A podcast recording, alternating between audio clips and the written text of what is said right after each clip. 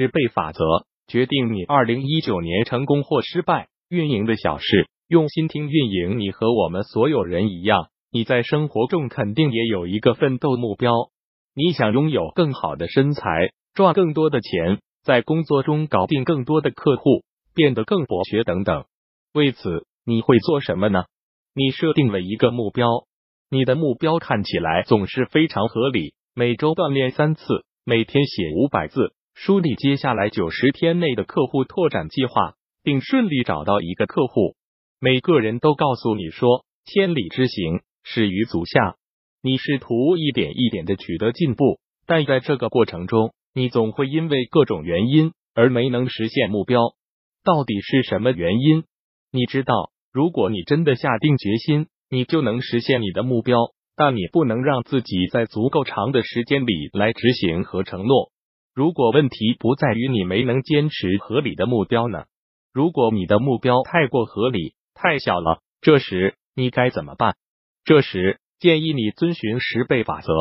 十倍法则决定你二零一九年成功或失败的关键法则。什么是十倍法则？企业家、作家 Grant Cardone 写了一本名为《十倍法则》。成功与失败的唯一区别，The Ten X Rule：The Only Difference Between Success and Failure 的书，可联系作者获取这本书的英文电子版。十倍法则的意思是将你最初的目标乘以十，同时为了实现十倍目标，将你的努力程度也乘以十。看到这里，我知道你在想什么，你肯定在想，这不过是一厢情愿的想法，谁能做到呢？但是十倍法则可能会是你能学到的最有效的法则。下面是十倍法则的一些核心思想：小目标无法鼓舞人心，小目标很容易实现，但也很容易被忽视。你无法从实现这些小目标中获得多少满足感。设定十倍于原来的目标，可以拓展你的思维和行动。人们普遍认为目标过高会导致失望。但产生这种想法的根源在于恐惧。将目标定为原来的十倍，同时将努力程度也乘以十，这需要你做出一个转变。这是我们真正需要的。潜在的回报越高，当事情变得艰难时，你放弃的可能性就越小。不要降低你的目标，要增加你的行动。当我们跌跌撞撞、艰难的朝着一个目标前进时，这时我们通常做的第一件事是什么？我们会降低目标，我们为什么不加大努力程度呢？如果我们在这些情况下真正做到扪心自问，我们就会发现我们离努力程度的极限还差得很远。十倍法则决定你二零一九年成功或失败的关键法则。为什么伸手摘星星比躺在地上更安全？沃伦·巴菲特曾说过这样一句话：只有当大潮退去的时候，你才能知道谁在裸泳。十倍法则不仅仅是一种崇高精神方面的练习，这是一个可以对抗平庸结果的强大力量。如果一切顺利，平庸的想法、平庸的计划和平庸的行动量都没什么问题。但一旦形势恶化，未能设定足够大的目标，就会给你带来巨大的痛苦。不妨看看下面这些例子：大多数美国人严重低估了他们退休后需要多少钱。很多人靠每个月的工资过活，没有任何积蓄，平均每个家庭都有一大堆债务。二零零八年的危机会重演吗？大多数企业之所以失败，是因为他们低估了在经济不景气时渡过难关所需的现金量。几乎所有具有变革型思想的人都严重低估了执行这些变革型思想所需要付出的努力。富饶的生活方式。不仅仅是令人愉快的，它还能保护你。社会强调平庸的美德，但撇开所有的道德不说，平庸在数学上和时间上都是不好的，因为一切平庸的东西都会在大环境的浪潮中被冲走。你不可能在设定十倍目标后就能神奇的实现它们。要想实现十倍于原来的目标，你需要付出十倍于原来的努力。如果不提高努力的程度，实现十倍的目标是不可能的。在《十倍法则：成功与失败的唯一区别》这本书中，Grant 讲述了他经营的第一家企业的故事。他的期望是做的还凑合就行。这是一个非常实际的想法。他需要一定的时间才能做到从自己的企业中赚到钱和以前上班一样多。他估计会在六个月做到这样的结果。事实证明，要达到和之前上班同样的收入水平，他需要几年的时间。他开始因此变得沮丧，并开始为此找借口。就像我们所有人一样，当事情变糟的时候，我们都会习惯性的去找借口。可以找的借口很多，诸如市场还没准备好接受这款产品，时机不对，客户缺乏资金等等等等。然而，Grant 并没有因为所经营的公司遇到了困难就放弃了，反而增加了在公司业务上面的投入。他之前每天打五个销售电话。现在改为每天打五十个销售电话。他之前每天在社交媒体上发布两条产品推广贴，现在改为每小时发布两条产品推广帖。随着公司的发展，客户开始抱怨他发布电子邮件营销信息的频率。他为此做了什么呢？他决定更频繁的发营销信息，这让他的一部分受众感到更加厌烦。但很多人开始因此钦佩他的毅力和努力，他的影响力也可以日益增强。经营同一家公司之前的他和现在的他面临的外部环境一样，同样的商业理念，同样的市场，面向同样的客户群体。但他现在的生意之所以做的比之前好得多，唯一的原因是他提高了自己努力的程度。很多有抱负的作者经常联系我。他们都对自己取得的进步感到沮丧。很多作者写过的博文，甚至还没有五十篇。我摇摇头。如果他们在写了五百篇博文后，还在苦苦挣扎，对自己所取得的进步依然感到沮丧，这时他们才应该来找我。这就引出了一个问题：十倍法则与努力尝试这两个概念有什么不同？十倍法则。决定你二零一九年成功或失败的关键法则，四个层次的行动在十倍法则成功与失败的唯一区别。这本书的作者 Grant 看来，行动一共分为四个层次。什么也不做，这个应该无需多解释了吧？退却，当面对任何形式的阻力，我们都立即退却。处于退却状态的人，甚至害怕开始巨大成就的旅程。正常的行动水平，你去上班。只求做到不被炒鱿鱼就行。大量行动，你在精神上和身体上都全力以赴。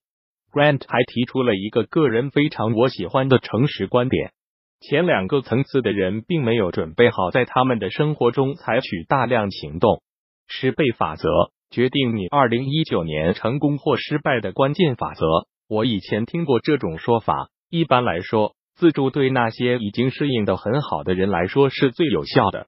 幸运的是，我们中的大多数人都处在正常的行动水平，而且是可以进入大量行动水平的。就拿我自己作为例子吧，我自己是个动力十足的人。我每天早上五点起床写作，每周锻炼三次，写过两本书，在 TEDx 会议上在一千多人面前发表过演讲，并经营一家成功的副业。不管从哪个方面看，我都做得很好。我很感激我走了这么远，但我还能做得更好吗？绝对可以。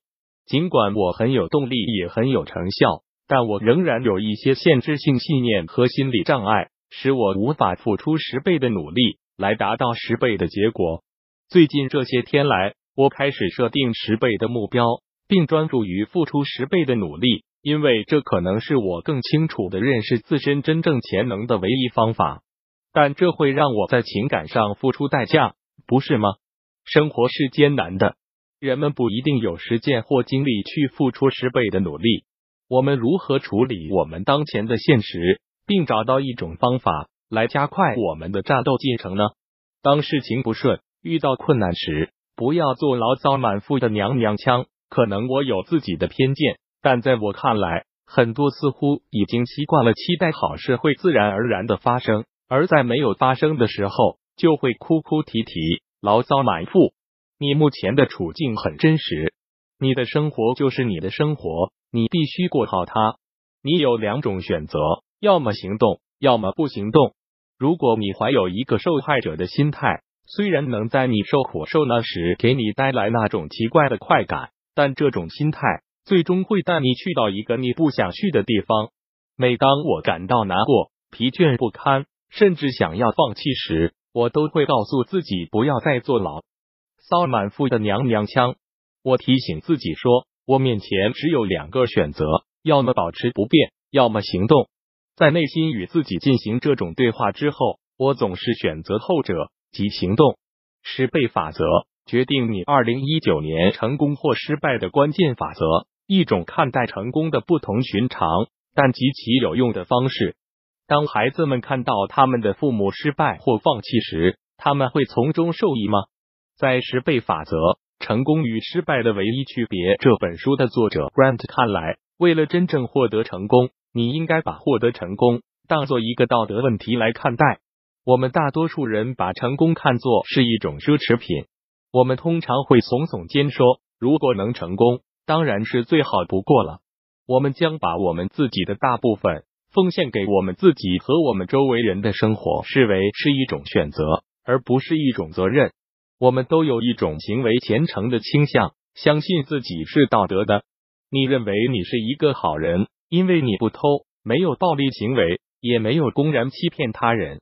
但是如果把获得成功看作是一个道德问题，那么对于你是否真的尽全力获得成功，为自己和周围的人做出贡献，你是不是在欺骗自己和他人？你很有可能欺骗了。要深刻的审视自己的生活，甚至是你对待家人的方式。你是否全身心投入了？你是否为他们全力以赴了？把成功视为道德问题的关键，并不是让你因为没有一百万美元的存款而感到自责。这里的关键是要让你自己意识到，仅仅做的还凑合，并不值得骄傲。把成功视为道德问题，才能让你感到谦卑。和自己进行这样的一次对话：你是把成功当成一种责任，还是在自欺欺人？只有你自己知道问题的答案。十倍法则。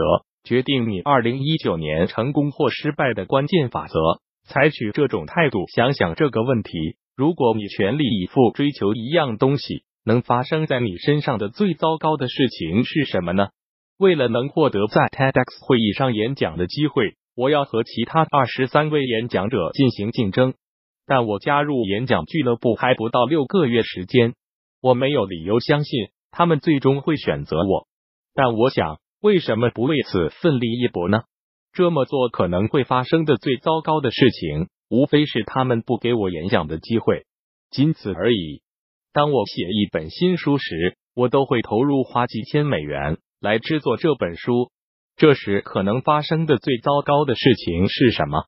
这时我顶多损失几千美元。我总是在我的未来上做这些投入，下这些赌注。最坏的情况通常是我的感情受到伤害，自尊心受到伤害。但是我们是情感动物，对失败和被拒绝的恐惧让人无法承受。你呢？你现在在和哪些想象中的魔鬼做斗争？如果你全心投入到那个萦绕在你头脑中的想法，那还会发生什么更糟糕的事情呢？你不再需要从银行贷款来创业了，你不必因。为要开始一项新的冒险或找到一份新的职业，就让你的家人面临风险，因为你总是可以利用你的业余时间去做这些事情。这时为什么不去做呢？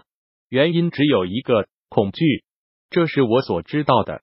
如果你真的失败了，也不会有一大群人来见证你的失败。别人真的没有你想象的那么关注你。此外，人类有从挫折中恢复的能力。其实是惊人的。想一个当时你感觉很糟糕，但现在已经很难记住的时刻。我在很多事情上都曾失败过，当时感觉很糟糕，但是现在我想，嗯，虽然失败了，但那件事仍然是值得为之努力一搏的。然后我继续前行。我和你没有什么不同，我只是在我还没准备好之前就开始行动了。